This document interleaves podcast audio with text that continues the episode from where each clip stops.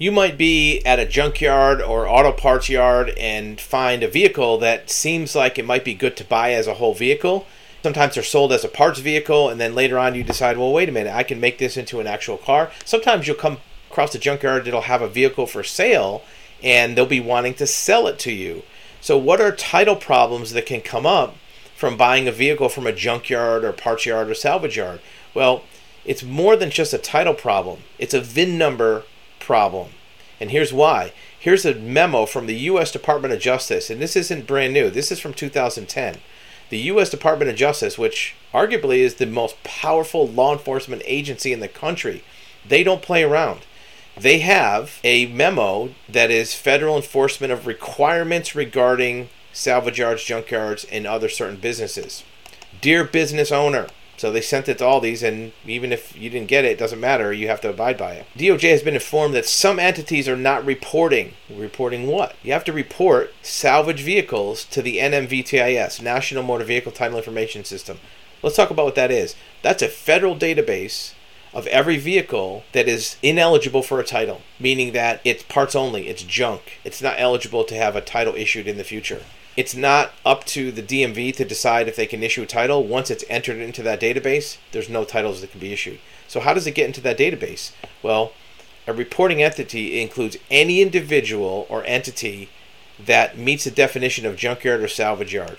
Any individual or entity engaged in the business of acquiring junk vehicles for resale in their entirety or spare parts, rebuilding, restoration, or crushing.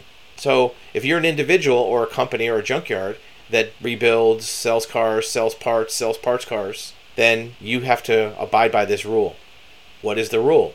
The entity is required to report specific information to the NMVTIS within one month or pay $1,000 per vehicle. What do they have to report? They have to report the VIN number of the vehicle that the car is junked. So afterwards, even if somebody wants to buy the whole car for parts, that's okay, but you can't put it back on the road.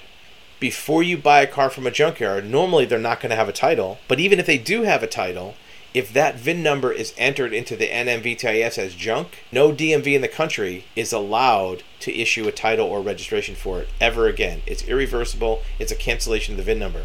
So before you buy a car from a junkyard, or before you try to get a title for a car that came from a junkyard, make sure it's not reported to the NMVTIS as a ineligible vehicle. Again, this is not a state thing. It's not like, well, some states are easier, my state's harder, I'll just go to another state. This is federal, U.S. Department of Justice. It's a federal law. It doesn't have any exceptions for different states. In fact, for some period of time, there was a county in the state of Kentucky that said we're not going to abide by this law. We're just going to do our own thing. Well, the federal government came in and put some put the screws to them and told them, look, you have to abide by this law. We're going to have some consequences, and the consequences were you're not going to get federal money.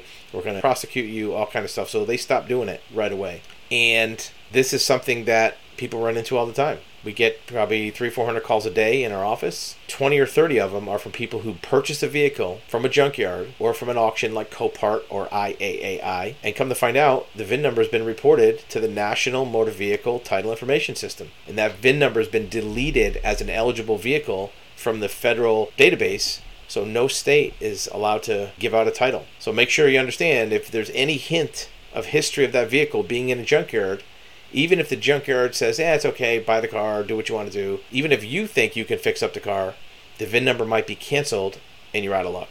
So do some more research on it if you're looking at junkyard vehicles, because even a parts car that becomes an actual driving vehicle may not be able to get titled if it's got an NMVTIS history that prohibits it from a DMV printing out a title.